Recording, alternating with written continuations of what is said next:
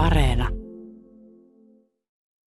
Tällä pienellä koiraeläimellä on maailman lämpimin turkki. Se on Suomen uhanalaisin eläin, jonka sukupuutto on niin lähellä, että avuksi on pyydetty jopa palkkamurhaajia. Minä olen Peltsi ja tämä on ällistyttävä luonto. Jo ennen kuin me ihmiset asuimme Suomessa, meidän tuntureillamme asui pieni pörröturkkinen eläin, naali. Se on tottunut ankariin oloihin. Sen turkki on niin lämmin, että jääkarhukin on sille kateellinen. Se pärjää helposti 40 asteen pakkasessa, eikä se hätkähdä edes miinus 70.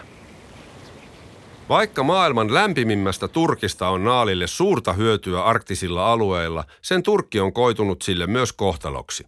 Ihmiset nimittäin alkoivat himoita turkkeja. Turkki oli aikanaan niin arvokas, että se vastasi työmiehen koko vuoden palkkaa. Ihmisten turkin himoissa naalikanta romahti.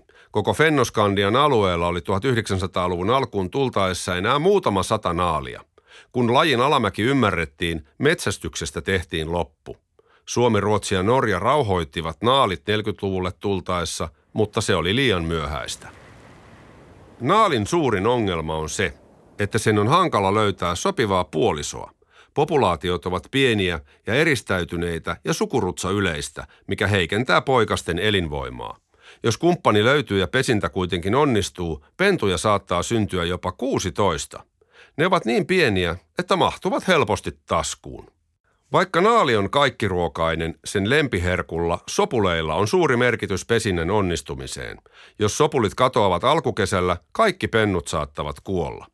Huonoina sopulivuosina naali ei pesi lainkaan. Jos onni käy ja naalinpennut selviävät kesästä, usein jo syksyllä niiden on pärjättävä omillaan ja etsittävä oma reviiri. Vain puolet naaleista selviää ensimmäisestä talvestaan. Ilman apua kuolleisuus voisi olla jopa 90 prosenttia.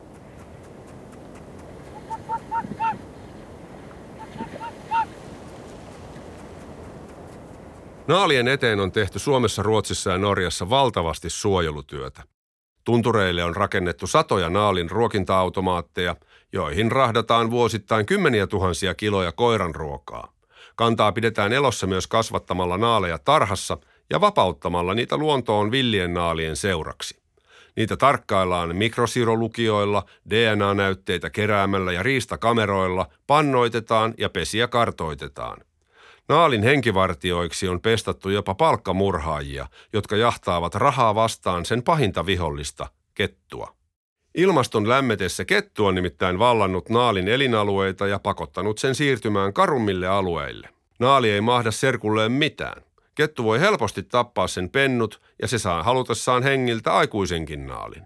Naalin ainoa ase kettuja vastaan on palkkatappajien lisäksi myös sen sitkeys.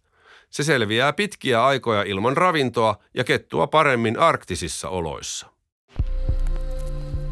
Nykyään Suomessa, Ruotsissa ja Norjassa elää yhteensä noin 450 naalia. Viimeisin pesintä Suomessa on kuitenkin tapahtunut miltei 30 vuotta sitten.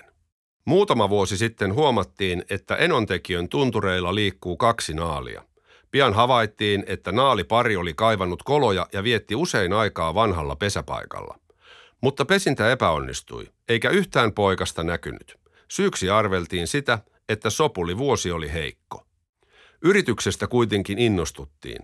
Tunturiin raahattiin lisää ruokinta-automaatteja ja vapaaehtoisia koulutettiin naalien pesän tarkastajiksi. Naalia nähdään Suomen tuntureilla noin 6-16 kertaa vuodessa ja nyt ollaan taas jännän äärellä, sillä keväällä 2022 kahdella vanhalla pesäkummulla on havaittu liikettä. Tätä podcastia tehtäessä ei vielä tiedetty, onnistuiko pesintä vai ei. Mutta onnistuessaan se loisi toivoa siitä, että äärimmäisen uhanalaistenkin lajien eteen voidaan todella tehdä jotain.